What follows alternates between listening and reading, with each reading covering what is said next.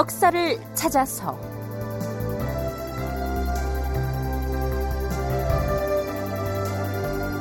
제509편 훈민정음 어떻게 만들었나. 극본 이상락, 연출 김태성.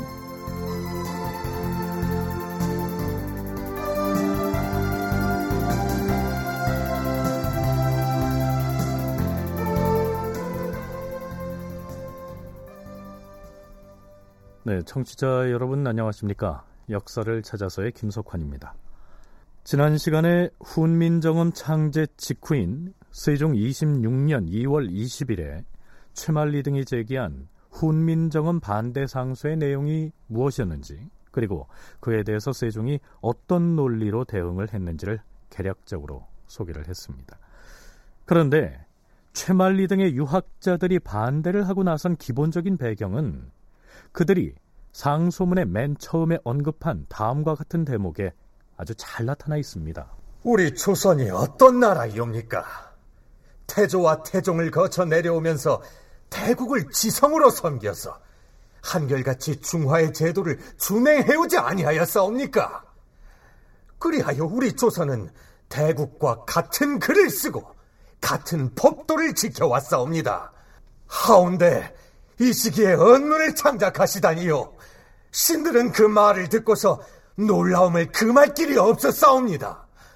만일 언문 제작에 관한 일이 중국에 흘러들어가기라도 하여서 혹시라도 중국에서 이것을 비난하는 일이 일어난다면 이것이 어찌 대국을 섬기고 중화를 사모하는 데 부끄러운 일이 아니라 하겠사옵니까? 그런데 세종은 최만리 등이 상소문에서 거론한 여러 문제에 대해서 글자를 새로 만드는 것은 백성들의 편리를 위한 것이며 이두만으로는 우리 말을 제대로 적을 수가 없어서 훈민정음을 만들었다, 이런 식으로 공박을 했을 뿐 중국과 관련된 문제에 대해서는 아무런 언급을 하지 않습니다. 성신여대 오정록 교수는 최만리 등이 장문으로 작성해서 올린 상소문 중에서 세종을 정말로 화나게 만든 대목이 바로 중국에 대한 4대의 도리에 어긋난다는 이 표현이었을 것이라고 얘기합니다. 세종의 생각으로 본다면은 중국과의 그 사정 때문에 공공연하게 이제 황제국 체제를 조선에 표방할 수는 없지만 우리도 어느 정도는 이제 독자적인 하늘의 명령을 받은 존재다, 천명을 받은 존재다 라고 하는 생각을 가지고 있었고, 그런 점에 비춰서 본다면은 이러한 비난은 세종으로 보면은 상당히 비위에 거슬리는 그런 비난이었을 가능성이 많다고 생각합니다. 우리가 수차례에 걸쳐서 세종의 치세 기간에 있었던 중국과의 외교 관계를 다룬 적이 있었는데요. 돌이켜보면 이 세종은 적어도 외교적으로는 중국에 대한 4대의 자세를 충실하게 지켜왔지만 국내에서 여러 가지 제도를 세우거나 정책을 펼칠 때에는 중국의 제후국이 아닌 독자적인 국가의 위상을 견제하기 위해서 애를 써왔습니다. 세종이 훈민정음의 서문에서 우리나라의 말이 중국과 다르다라고 했는데요. 세종대왕 기념사업회의 박종국 회장은 비록 당시의 조선이 중국과 조공책봉의 관계에 있었지만 우리나라를 앞에 세우고 그 뒤에 중국을 거론한 것은 곱씹어봐야 할 대목이라고 얘기하고 있습니다. 거기에 보면은 우선 우리나라와 중국과의 그 구분을 합니다. 참 우리가 존경해야 될 것은 우리나라를 먼저 내세웠다는 거, 내가 누구라는 거, 주체적인 정신이 들어가 있어요. 그러면 우리는 중국 민족과 다르다. 민족이 다르면 말도 다르다. 그러니까 말이 다른데 그 나라 문자를 가지고 우리가 문자를 쓰면 표기를 할 수가 없다. 그러니 어디서건 백성들이 될 수가 있느냐. 이래서 우리가 새 문자를 만들어, 우리말에 맞는 문자를 만들어야겠다. 이렇게 해서 이걸 가지고 문자 생활을 하되, 임금으로서 훌륭한 사람이라는 게 뭐냐면 경제적인 해결을 해주면서도 무식을 없애주면 이게 민주주의가 되는 겁니다. 세종의 중국에 대한 인식이 이러했는데요.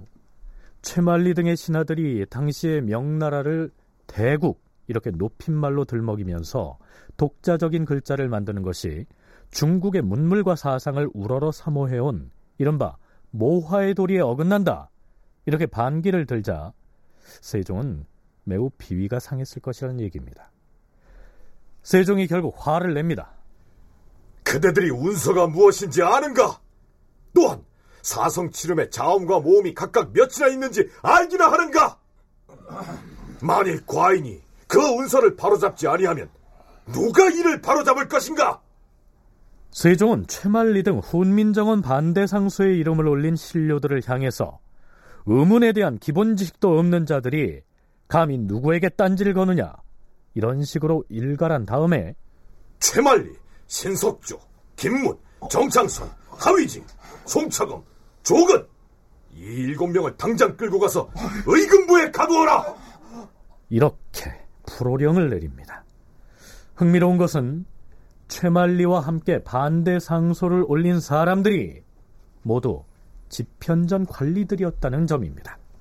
저들을 하옥하라 하였거늘 빨리 끌고 가지 않고 뭘 하고 있느냐? 예! 전하! 자, 이렇게 집현전의 관리들을 줄줄이 의금부에 잡아 가뒀지만 사태가 심상찮게 돌아가는 듯 했습니다. 그런데 싱겁게도 그 이튿날 세종은 집현전 직전 김문과 응교 정창선 이 2사람을 제외하고는 모두 석방을 합니다. 그렇다면 세종이 집현전의 최고 책임자격으로서 반대 상소를 주도했던 최만리마저도 석방하면서 유독 그 2사람을 옥에 남겨둔 이유는 무엇일까요? 세종은 반대 상소에 서명한 관리들을 불러들인 자리에서 이렇게 말합니다. 과인이 그대들을 부른 것은 처음부터 죄를 주려고 한 것이 아니었다. 다만 상소문의 내용 중에서 한두 가지를 물어보려고 했던 것인데 그대들이 사리를 돌아보지 않고 말을 변하여 대답을 하니 그 죄는 벗기가 어려울 것이다. 말을 변해 대답을 했다. 즉 말 바꾸기를 했다는 얘긴데요. 그 내용을 살펴보면 이렇습니다. 우선 정창선이 저지른 잘못은 이렇습니다. 세종은 그 전에 백성들에게 유교의 근본인 삼강의 윤리를 널리 알려서 교화하기 위해 삼강 행실도를 만들어서 배포했지요. 한글 창제 직후에는 정창선을 불러서 이렇게 얘기했을 것으로 추정됩니다. 백성들이 삼강 행실도에 담긴 뜻을 제대로 헤아리고 있는 것이냐? 중국과 우리나라에서 본이 될 만한 효자와 연료와 중신들의 실천 사례를 글로 쓰고 그림으로 설명하여 천국에 널리 배포하였사옵니다. 하운데 이전과 크게 달라진 것이 없는 것으로 사료되옵니다. 글을 읽을 줄 모르는 어리석은 백성들인지라 삼강행실의 사례를 그림으로 그려서 설명했으나 그 내용을 알아듣기가 쉽겠느냐? 그러옵니다. 그림만 봐서는 그 내용을 이해하기가 어렵사옵니다. 그런데 이제 과인이 누구나 쉽게 배울 수 있는 새로운 글자를 만들었느니라. 이전에 만들었던 삼강행실도의 내용을 만일 언문으로 풀이해 배포한다면 백성들이 쉽게 이해할 수 있을 것이다. 과인이 만일 삼강행실을 언문으로 번역해 민간에 반포하면 어리석은 남녀가 모두 쉽게 깨달아서 충신, 효자, 연려가 반드시 무리로 나타날 것이다. 그런데 이 정창선이 얼마 뒤에 최만리 등과 함께 상소문을 올리면서는 세종이 했던 말에 대해서 이렇게 반박을 합니다. 전하, 삼강행실도를 반포했음에도 전국에서 충신, 효자, 연료의 무리가 나오는 것을 볼 수 없는 것은 사람이 행하고 행하지 않는 것이 사람의 자질 여하에 달려있기 때문이옵니다. 어찌 그것을 꼭 언문으로 번역하여 배포한다고 해서 사람들이 모두 본받겠사옵니까? 뭐라? 감히 그따위 말을 하다니 이것이 어찌 선비의 이치를 아는 자의 말이라 하겠느냐? 정창선 저자는 아무짝에도 쓸데없는 용석한 선비로다. 저자를 잡아가두고 파직하라! 자, 그렇다면 집현전 직전 김문은 어떤 잘못을 범했을까요? 김문 저자는 과인에게 아뢰기를 언문을 제작해도 불가한 일은 없을 것이옵니다라고 했는데 지금에 와서는 도리어 언문 제작이 불가하다 하여 상소를 한 것이다. 이렇게 앞에 했던 말을 뒤에 바꾸어서 과인에게 계달한 사유를 의금부에서는 엄하게 국문하여 밝혀내도록 하라. 네, 쉽게 말해서 임금에게 올린 말이 이랬다 저랬다 일관성이 없었다는 얘기입니다. 이러한 경우에는 어떤 죄에 해당할까요? 김문을 옥에 가둔 다음 날 의금부 관리가 이렇게 보고합니다. 주상 전하, 김문이 저지른 죄를 유례하여 상고하옵건데 대제상서 사불이실에 해당하오니 장 100대 도 3년에 처하시옵소서. 김문이 저질렀다는 대제상서 사불이실이란 것은 어떤 죄목일까요? 세종대왕 기념사업회에서 발간한 한국 고전용어 사전에 의하면 그 내용이 이렇습니다. 대제상서 사불이실이란 왕의 측근에서 자문을 해야 할 자리에 있으면서 사실을 사실대로 아뢰지 않은 자에게 내리는 죄이다. 대명률의 형률 중 양심을 속이고 거짓을 꾸민 사람에 대한 처벌을 규정한 사위조에 따르면 거짓으로 임금을 속여서 사실대로 고하지 아니한 자는 장 100대와 도 3년형에 처한다고 규정하였다. 전하, 대명률에 의거하여 김문에게 곤장 100대, 도형 3년에 처하시옵소서. 대명률의 형률이 그렇다 하나 도형은 과하니 다만 장 100대를 속바치게 하라. 대명률의 규정에 의하면 곤장 100대를 맞은 뒤에 다시 감옥으로 끌려가서 강제노동을 하면서 복역을 하는 형벌인 도형 3년에 처해야 하지만 세종은 그에게 곤장 100대의 형벌만을 내리고 그마저 속바치게 했던 것입니다. 여기서 이 속바친다는 말은 실제로 곤장을 맞는 게 아니고요, 장 100대에 해당하는 돈을 관청에 바치는 것으로 이 형벌을 대신하는 것을 일컫습니다. 그리고 얼마 지나지 않아 세종은 그 두 사람의 직첩을 돌려줍니다. 어차피 세종의 의도는 그들을 처벌하려던 것이 아니고요, 훈민정음에 반대하는 신료들에게 경종을 울리게 하는 데 목적이 있었던 것이죠.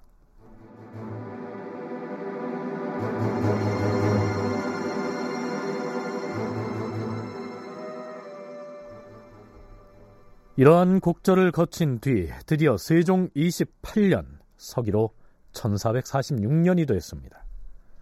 어떤 이는 이때 훈민정음이 정식으로 반포됐다고도 하고, 또 어떤 이는 훈민정음은 이미 3년 전에 만들어진 것이고 이때에는 훈민정음 해례본이 나온 것이라고도 하는데요. 어찌됐든 세종실록에는 1446년 9월조에 훈민정음 해례본이 실려있기 때문에 그 내용에 근거해서 훈민정음이라는 새로 만든 문자의 이모저모를 살펴보도록 하겠습니다. 세종 28년 9월 29일의 실록기사는 앞쪽에 세종이 훈민정음을 창제한 의미를 설파한 어제 서문이 배치되어 있습니다.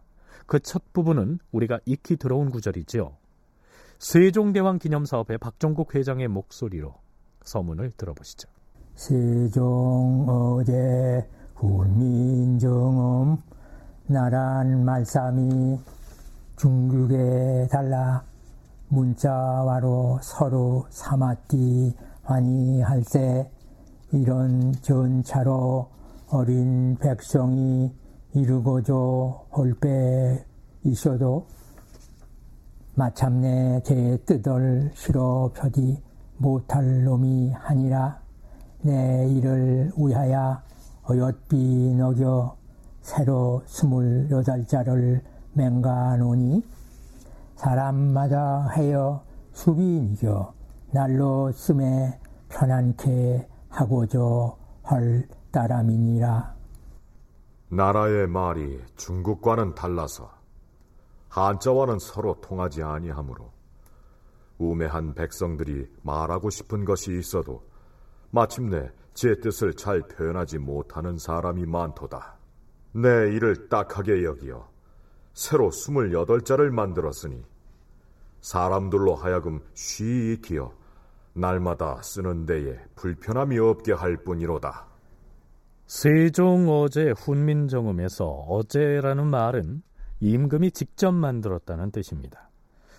어찌됐든 세종이 한글을 창제한 목적이 바로 이 어제서문의 첫 대목에 아주 잘 드러나 있다고 하겠는데요. 그렇다면 문자의 명칭을 왜 하필 훈민정음이라고 했을까요? 박종국 회장은 가르칠 훈자에 백성민자에 훈민이 뜻하는 바를 주목해야 한다고 얘기합니다. 그 훈민이라는 것은 백성을 가르친다는 뜻이거든요. 훈민은 다시 말하면 민본 얘기입니다. 민본 정신이라는 얘기가 통하는 것입니다. 그럼 민본은 뭐냐 하면 오늘날의 민주주의와 통하는 것입니다. 그런 데에서 이 백성을 가리키는 이런 정신이 깔려있는 데서 훈민이라고 한 것이고, 정음은 뭐냐면 이건 바른 소리입니다.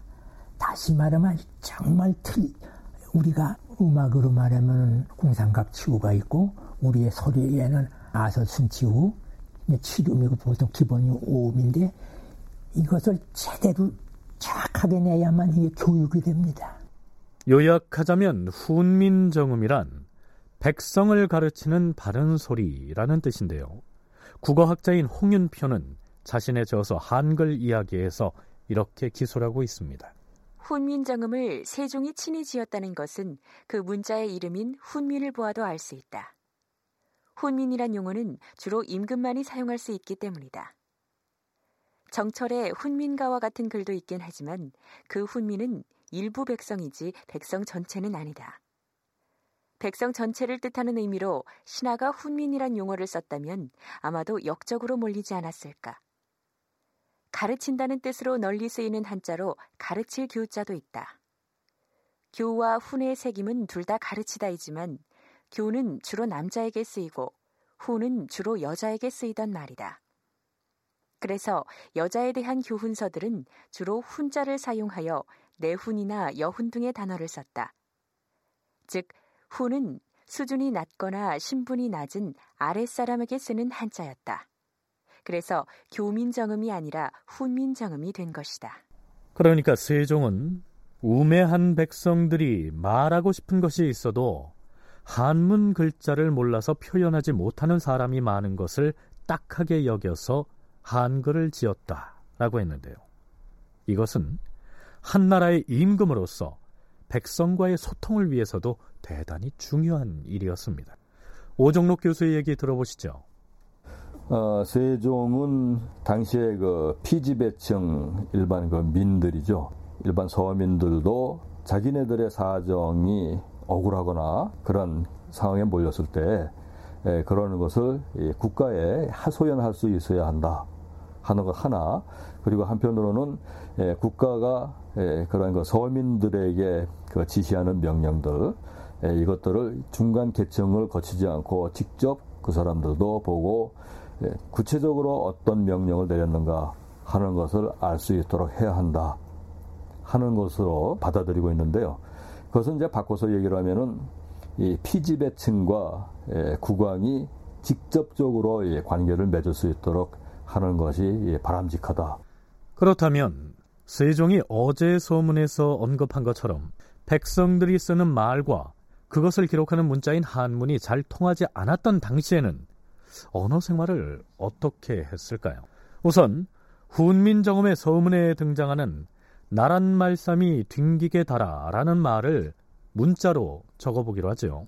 나라국, 갈지, 말씀어, 소리음, 이렇게 네 글자를 한데 이어서 국지어음 이렇게 써놓으면 이것이 바로 나란 말삼에 해당합니다. 그 다음에 달을 이, 어조사 호자를 써서 이호중국 이렇게 쓰면 중국과 다르다 이런 의미가 되지요. 그러니까 문자를 모르는 일반 백성들은 나란 말씀이 중국에 달아 이렇게 말로만 하고 한자를 모르기 때문에 글자로는 적을 수가 없었겠죠. 그런데 한문을 잘 아는 지배층의 문사들은 문자를 모르는 서민들처럼 나란 말씀이 뒹기게 달아 이렇게 말을 하거나 혹은 한잣말에 우리말 토씨를 섞어서요, 국지어음이 이호 중국하야 이렇게 말할 수도 있었습니다. 홍윤표는 한글 이야기에서 일반 백성들은 나랏말싸미 둥기게 달아로 말하는데 지식층은 국지여음이 이호중국하야로 말하는 것이다. 한글을 정음이라고도 하는데 나랏말싸미 둥기게 달아가 백성들이 말하는 바른 소리, 즉 정음이고 국지여음이 이호중국하야는 우리나라 말로 보면 바른 소리가 아닌 것이다. 그래서 세종의 생각은 나랏말싸미 둥기게 달아를 그대로 쓰도록 해야겠는데 그것을 표기하는 문자가 없던 터에 이제 그 바른 소리를 그대로 기록할 문자가 생겼으니 훈민정음이라고 한 것이다. 자, 이제 한글을 왜 훈민정음이라고 했고 혹은 정음이라고도 했는지 아시겠죠?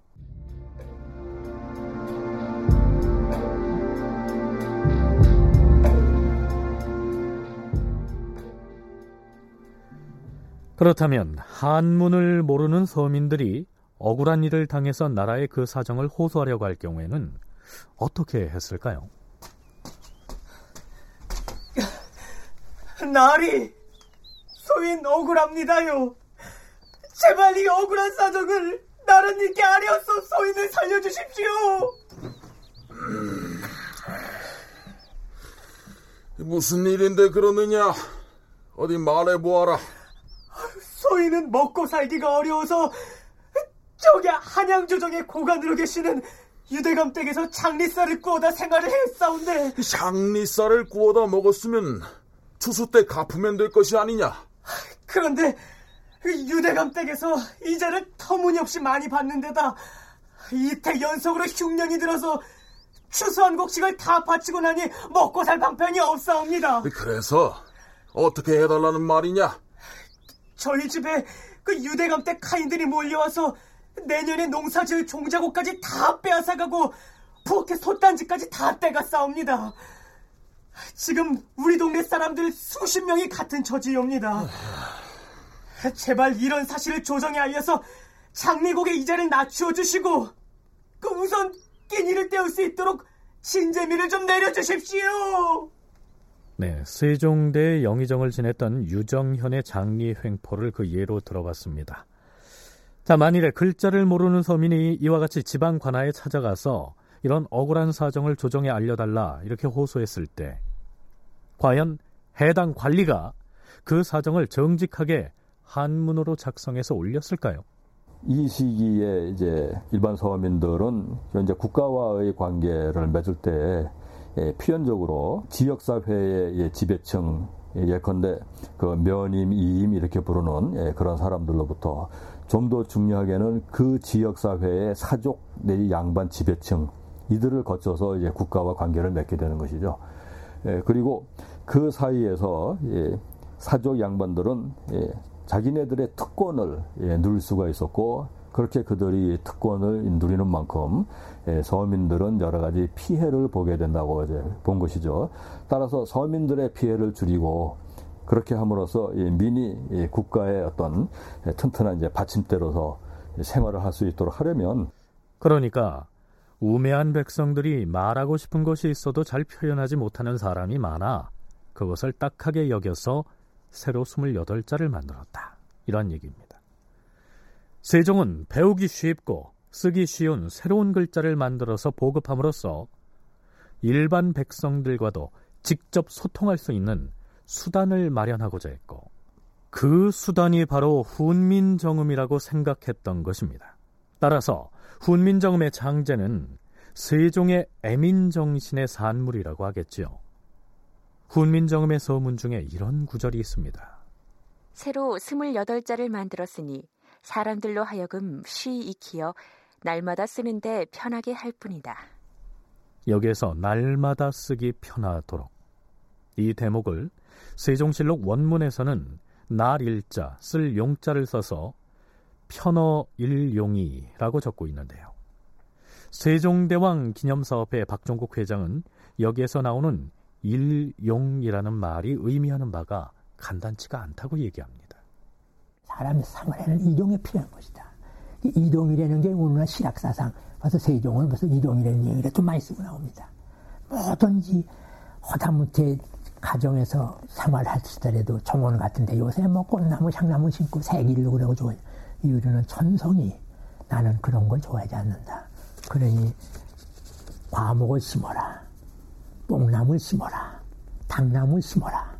농상이라는 게 먹는 거와 뽕나물로 옷을 해 입는 거. 당나무라는 것은 종유 원료니까 이게 이제 과학 문명의 근원이 될 수 있는 것이 인쇄기술 아니겠습니까? 이러한 참 착상의 머리라는 건 세종 아니면 나올 수가 없는 것입니다. 세종 7년 12월 5일의 실록 기사를 보면 세종이 대원들을 모아놓고 이러한 얘기를 했다고 기록하고 있습니다. 고라니와 사슴을 기르고 화초를 키우는 것은 기묘한 일은 아니지 않느냐.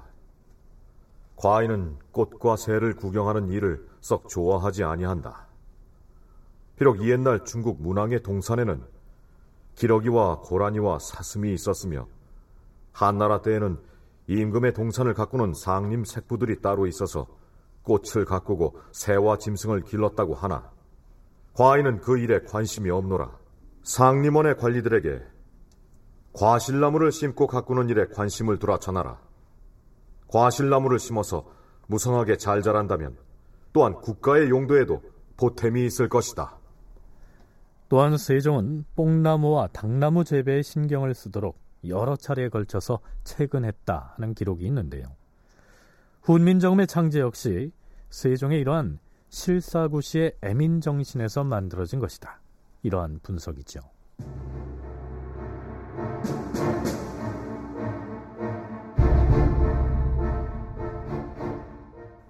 자, 그럼 이왕 훈민정음 혹은 정음 이런 한글의 명칭을 언급한 김에 다른 명칭들도 얘기를 한번 해볼까요?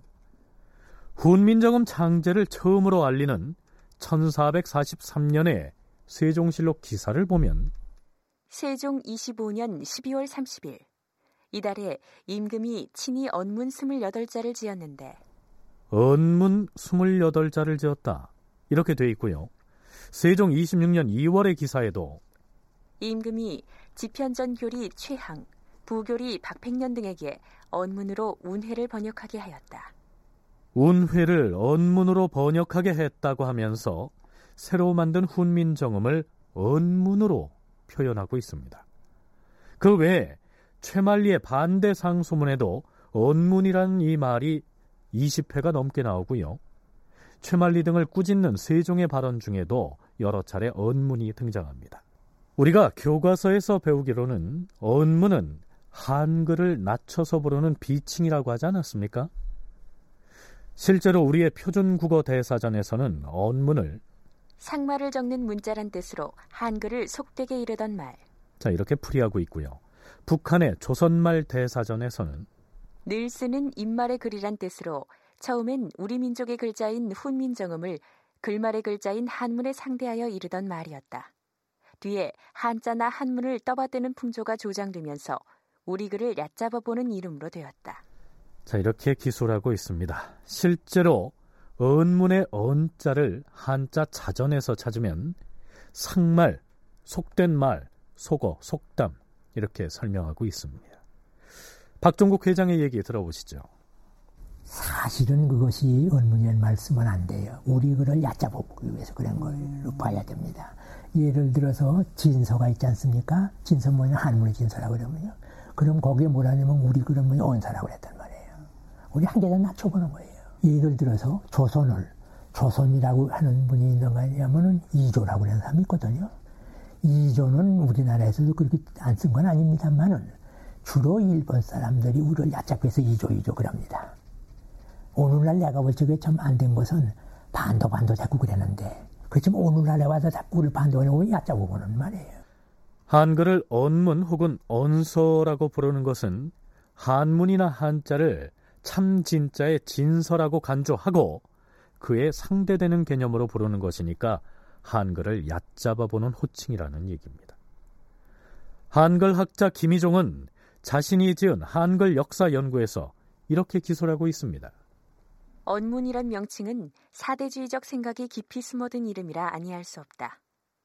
언이란 글자의 뜻을 적용하면 언문이란 상글, 속된 글, 비천하고 비속한 글이란 뜻으로서 중국의 한문을 양반글, 높은 글, 진문으로 간주하고 훈민정음을 비하하여 부르는 표현이 언문인 것이다. 자, 그런데 과연 훈민정음 창제시에도 언문이라는 이 말이 새로 지은 한글을 비하해서 일컫는 훈민정음의 다른 이름이었을까 하는 점은 생각해 볼 필요가 있습니다. 한글 창제 당시에 임금이 친히 만든 세 글자를 놓고 감히 신하들이 비천하고 상스러운 글이다라는 의미를 담아서 언문 이렇게 얘기를 했다면 용납될 수가 있었을까요? 홍윤표는 한글 이야기에서 중국의 한문에 대립되는 다른 나라의 문자들을 언문이라 이렇게 통칭했을 거라고 분석합니다. 그는 여러 문헌 기록들을 신뢰로 들고 있는데요. 그중 하나를 살펴보지요. 이 사람은 만주 사람이고 그의 집은 흑룡강가에 있는데 이곳에서 동북쪽으로 산천리나 떨어져 있다. 그곳 사람들은 한어를 모르고 진서를 또한 숭상치 아니하고 다만 만주 언문과 만주의 말을 알 따름이라. 여기에서 만주 언문이란 만주의 글을 뜻하겠지요. 따라서 언문을 훈민정음의 다른 이름으로 볼 것이 아니고 중국의 한문이 아닌 다른 문자들을 통칭하는 보통 명사로 봐야 하지 않겠느냐, 이런 견해입니다. 우리가 한글을 부르는 또 하나의 명칭으로 여기는 것이 있는데요. 반절이 바로 그것입니다. 이 반절이 처음 등장한 문헌은 훈몽자회입니다. 훈몽자회는 최세진이 1527년에 쓴 한자 학습서다. 한자 3360자의 뜻과 음을 훈민정음으로 단 것이 그 내용이다. 이 책에서 처음으로 한글 낱자에 기영, 니은 등의 이름을 붙였다. 또한 이 책에서는 훈민정음을 반절이라 하고 여린 히읗 또는 꼭지 달린 히읗을 실제 소리에서 없애고 훈민정음 낱자들의 이름을 정하고 그리고 받침은 기역, 니은, 디귿, 리을, 미음, 비읍, 시옷, 이응의 8자로 한정했다. 이 책은 초성과 종성으로 통용되는 8글자로 기역, 니은, 디귿, 리을, 미음, 비읍, 시옷, 이응을 들었으며 이 최세진이 훈몽자회를 쓴 때는 세종이 한글을 창제하고 나서 80여 년이 지난 뒤였습니다. 한글 이야기의 저자 홍윤표는 훈몽자회에서는 지금 우리가 부르고 있는 명칭과 비슷하게 기역, 니은, 디귿, 리을 하는 식의 명칭이 붙어 있으나 한글 창제 당시에는 자음 아래에다가 아래 아자를 붙이거나 혹은 이 모음을 붙여서 기역 혹은 기, 니은은 니, 디귿은 디 이렇게 불렀을 가능성이 높다고 추정합니다. 자, 그건 그렇고요.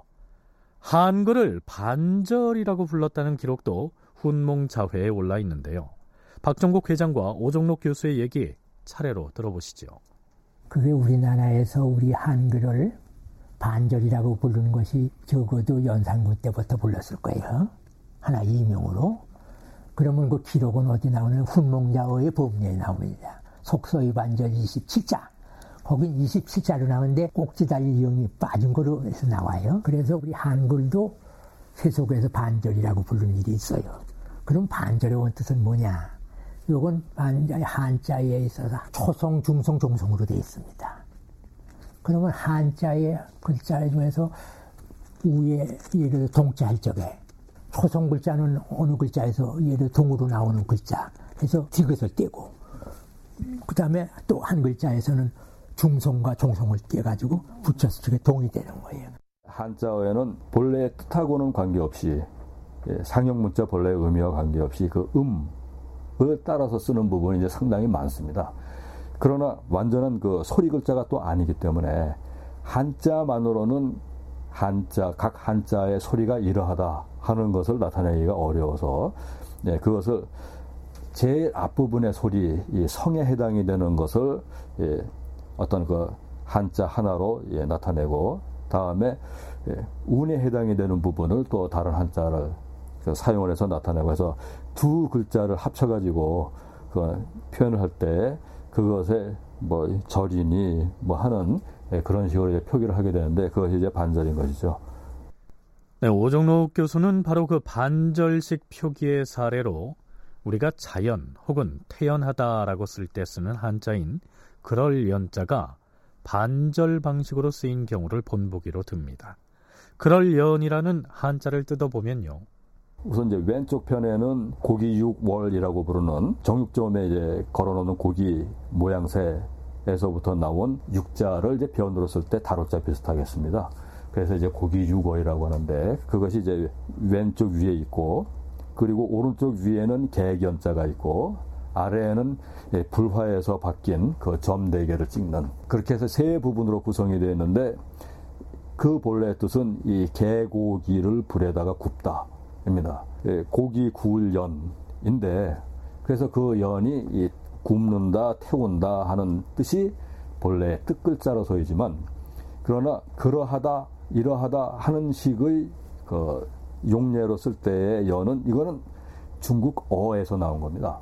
그 말을 그대로 연이라고 하는 발음, 그것을 차용을 해서 그 소리를 나타내는 그런 목적으로 이제 쓰는 거죠. 네, 소리나 말로만 들어서는 곧바로 이해하기가 쉽진 않을 텐데요. 더 상세한 내용을 알아보고 싶으신 분은 전문 서적을 참고하시기 바랍니다.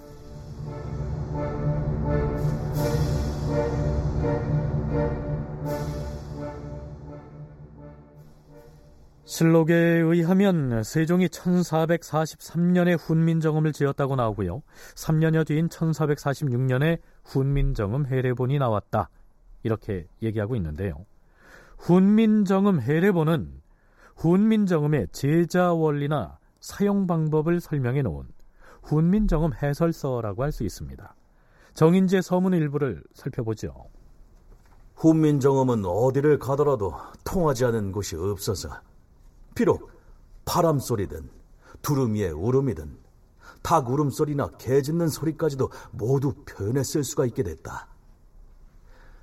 마침내 주상전하께서 해석을 상세히 하여서 여러 사람들에게 이해하라고 명하시니, 이에 신이 집현전 은교 최항, 부교리 박팽년과 신숙주, 수찬 성삼문, 돈영부, 주부 강희안, 행 집현전 부수찬 이계와 이설로 등과 더불어 삼가 모든 해석과 범례를 지어서 그 경계를 서술하였다.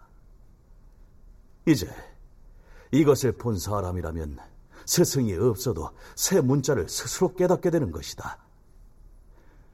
삼가 생각하옵건대 우리 전하께서는 하늘에서 낳으신 성인으로서 제도와 시설이 100대의 재앙보다 뛰어나셔서 정음의 제작은 전대의 것을 본받은 바도 없이 자연적으로 이루어졌도다.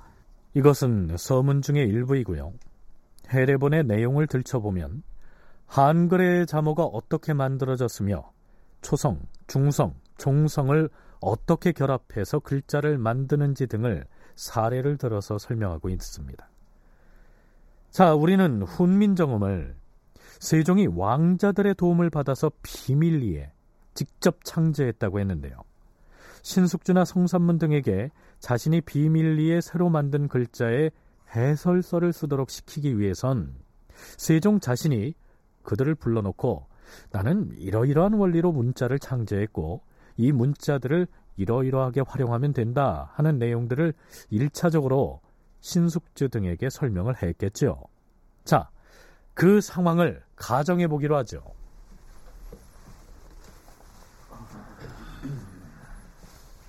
전하, 하명을 받잡고 달려왔사옵니다. 가까이 다가와 앉아라. 예, 주상 전하.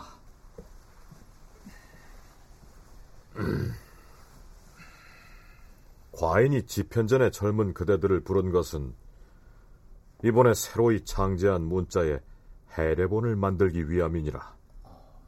해례본이라 하옵시면, 새로 만든 글자가 백성들에게는 생소할 터이니 그 사용 방법을 법례를 들어서 상세히 설명하는 서책을 펴내라는 것이다. 하오나 신등은 전하께서 새로 지으신 문자의 제자 원리와 활용법을 아직 상세히 모르는 터이오라. 과인이 지금부터 그것을 설명할 것이니라. 앞에서 우리는 훈민정음 창제 당시에는 기역을 기역이라고 하지 않고 기라고 했을 가능성이 있다고 했는데요. 자, 여기에서는 그냥 기역, 니은 이런 식으로 발음을 하겠습니다. 훈민정음은 초성과 중성과 종성을 결합해 글자를 만드는 것인데, 초성은 아, 설, 순, 치, 후에 다섯으로 분류했다. 그것들이 무슨 뜻이온지. 자, 여기 적어놓았으니 모두 살펴보아라. 예, 전하.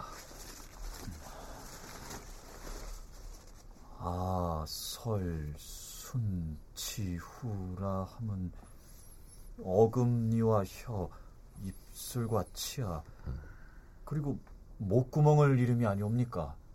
그렇다. 아음은 어금니 소리요, 설음은 혀에서 나는 소리요, 순음은 두 입술 사이에서 나는 소리고, 치음은 입소리, 후음은 목구멍 소리니라. 어금니에서 무슨 소리가 나는지. 하오면 전하께서 만드신 28자 중에서 아음은 무엇이고 설음은 무엇이온지. 아, 설, 순, 치, 후를 각각 대표하는 음은 기역, 니은, 미음, 시옷, 이응이다. 아음의 대표음은 기역, 설음의 대표음은 니은, 순음의 대표음은 미음, 치음의 대표음은 시옷, 그리고 후음을 대표하는 것은 이응이니라. 어찌하여 기역이 아음의 대표음이 되는 것이옵니까? 초성은 오늘날로 뭐냐면은 한자 용어는 자음이고, 우리 토박이 말로 하면 닷소리거든요. 닷소리인데 그때는 초성이라고 그랬단 말이에요. 그 초성은 뭐를 본뜻이냐면, 이 참 그래서 위대하다는 것이 말이기 때문에 사람의 발성기관을 본을 써가지고 글자를 만들었다.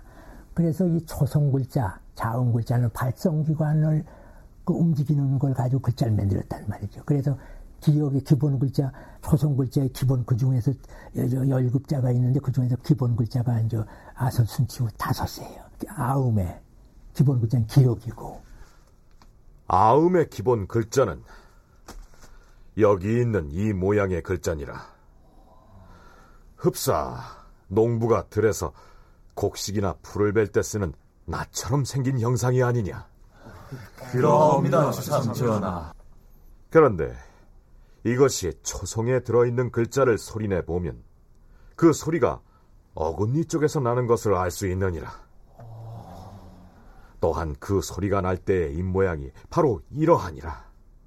과인은 이것을 기역이라 하였다. 자, 그렇다면 세종은 비밀리에 문자를 만들면서 여러 가지 소리를 무수히 발음해보고, 그 소리가 어디에서 나는지를 살펴보고, 또 그 소리를 냈을 때 입모양을 또한 수도 없이 관찰했겠죠. 우선 오정록 교수의 얘기 먼저 들어보시죠. 언제부터 한글을 만들기 시작했는가? 또 세종이 세자 내지는 그 수양대군 등등 다른 왕자들의 도움을 얼마나 받았는가? 그리고 신숙주와 성삼문은 그 이전에도 과연 관여를 할 수 있었는가? 이런 것들도 기록이 명확하게 남아있는 것이 없기 때문에 정확하게는 이제 알 수 없는데, 하여튼 분명한 거는 세종이 세자 그리고 그 밖에 몇몇 왕자의 도움을 받아서 그가 주도하면서, 그러면서 한글을 창제했다 하는 것이죠.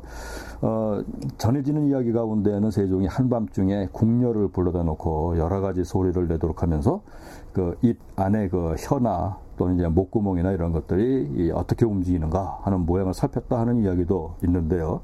그 사실인지 아닌지는 정확하게 알 수가 없지만, 아마 세종이 왕자들을 데리고 문자를 창제하면서 발성을 시켜보고 그 입모양을 관찰하기 위해서 실제로 궁녀들을 불러서 시험했을 가능성도 있습니다. 전하, 어젯밤에 왔던 그 궁녀 2명을 데리고 왔사옵니다. 드리거라.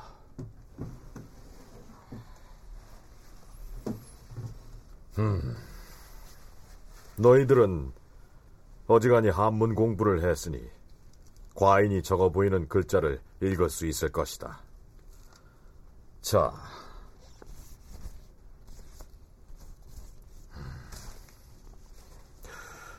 자, 이것은 곡식을 될 때 한 말 두 말 하는 그 용기를 가리키는 말이다. 너희 둘 다 동시에 읽어봐라. 두자이옵니다. 전하께서 너희들의 입모양을 보시려고 하시는 것이니 두자이옵니다 라고 하지 말고 두 하고서 입모양을 그대로 읽거라. 알겠느냐? 예, 세자저하.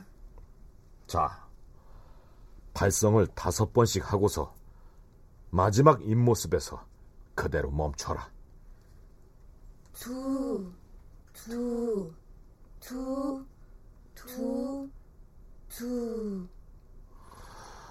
자, 이번엔 이 글자를 소리내어 보거라.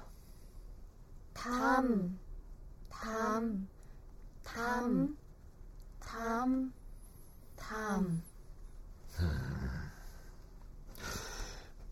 이 글자도 읽어보거라. 탄.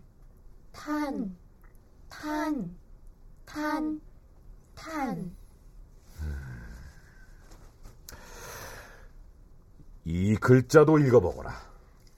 나.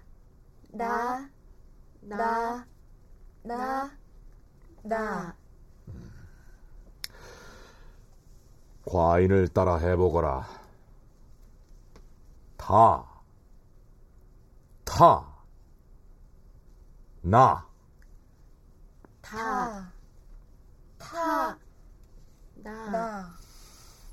그 첫 소리가 어디서 나는 것 같으냐? 혀에서 나는 것 같사옵니다. 혀 끝에서 나는 것으로 사료되옵니다.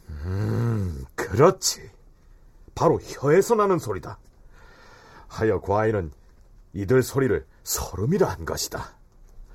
세자는 그 소리들을 냈을 때 입모양을 관찰하였느냐? 예, 주상 전하. 혀 끝에서 두와 담을 소리내고 나면 혀가 앞쪽으로 쭉 뻗쳐 있어서 입모양이 네모꼴에서 앞쪽만 트인 형상이옵니다.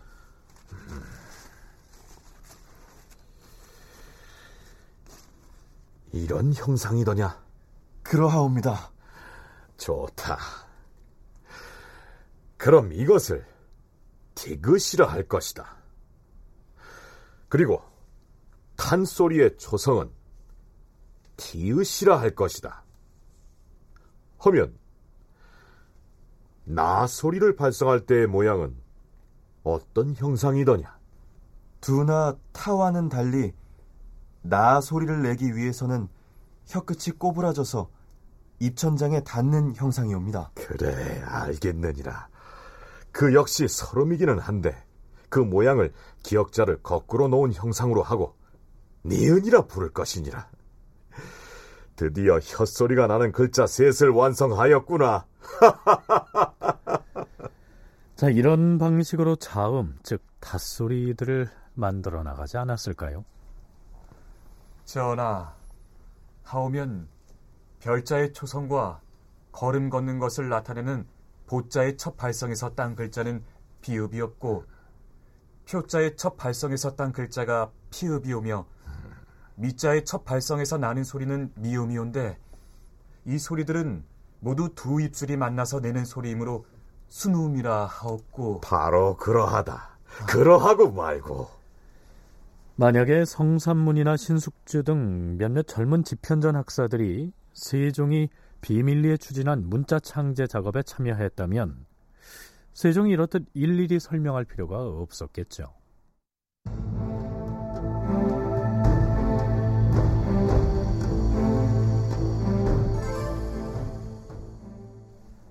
그렇다면 중성, 즉 모음은 또 어떤 원리로 만들어졌을까요? 정인지가 훈민정음 해례본의 서문에서 밝힌 내용은 이렇습니다. 천지 자연의 소리가 있으면 반드시 천지 자연의 글이 있게 되는 것이니 옛날 사람이 소리로 인하여 글자를 만들어 만물의 정을 통하였으니 이는 삼재의 도리를 기재하여 뒷세상에서 변경할 수 없게 한 까닭이다. 여기에서 삼재란 곧 한글의 모음을 이루는 기본인 천지인을 일컫는 것입니다. 천지인 삼재, 하늘은 둥그렇죠. 땅은 판판이니까 의죠. 그 다음에 사람은 서 있으니까 이죠. 그러니까 기본음이 오늘날 그것이 어른되는 아입니다. 소위 근자에서 아래아자는 아래아자가 왜 아니에요. 하늘을 상징하는 점처럼 생긴 거, 원점처럼 그것이거든요. 그것이 기본음입니다. 거기에 이제 배합원에서 이를 넣어서 이아가 되고 어가 되고 이렇게 곰창이 나가지 오음의 순서가 그렇게 나. 이런 식으로 기본음을 가지고 만든 것이 이제 모음이란 말이죠. 예, 그런 제자 원리를 찾다는 거, 이건 참 독창이고 이게 과학적입니다. 은은 즉자의 중성과 같고, 이는 짐자의 중성과 같고, 오는 홍자의 중성과 같고, 아는 담자의 중성과 같고, 우는 군자의 중성과 같고, 어는 업자의 중성과 같으니라. 또한 요는 욕자의 중성과 같고, 야는 양자의 중성과 같고, 유는 슐자의 중성과 같고, 여는 별자의 중성과 같으니라. 하오면 종성은 무엇이옵니까? 정성은 다시 조성을 가져다 사용하는 것이다. 또한 꼭지 달린 이응을 순음 밑에 연달아 쓰면 순경음이 되고, 초성을 합해 사용하려면 가로 나란히 붙였으면 되는 것이며, 정성도 이와 같도다. 중성 중에서 의, 오, 우, 요, 유는 초성의 밑에다 붙여 쓰고, 이, 어, 아, 야, 여는 초성의 오른쪽에다 붙여 쓰면 되는 것이니라.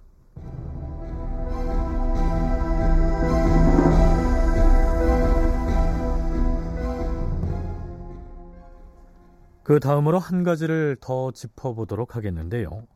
한글 창제에 대한 첫 기록인 세종 25년 2월의 기록을 보면, 이달에 임금이 친히 언문 28자를 지었는데 그 글자는 옛 전자를 모방하고, 한글이 옛 전자를 모방했다고 했고요.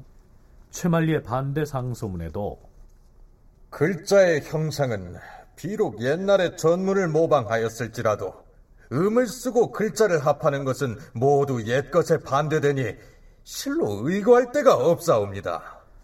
역시 훈민정음이 옛날의 전문을 모방했다는 표현이 나옵니다. 그뿐만이 아닙니다. 정인지의 훈민정음 해례본 서문에도 이렇게 적고 있습니다. 우리 전하께서 정음 28자를 처음으로 만들어 그 사용하는 범례를 간략하게 들어보이시고 명칭을 훈민정음이라 하셨는데, 훈민정음은 물건의 형상을 본떴고 글자는 고전을 모방했으며, 다큐멘터리 역사를 찾아서 다음 주 이 시간에 계속하겠습니다.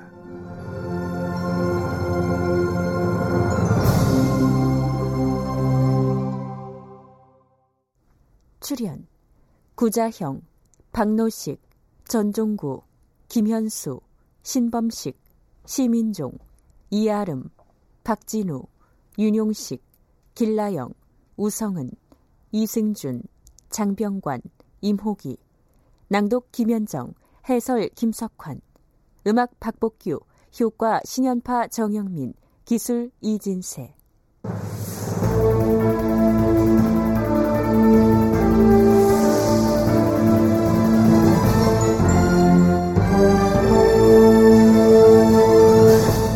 다큐멘터리 역사를 찾아서 제509편 훈민정음 어떻게 만들었나, 이상락 극본, 김태성 연출로 보내드렸습니다.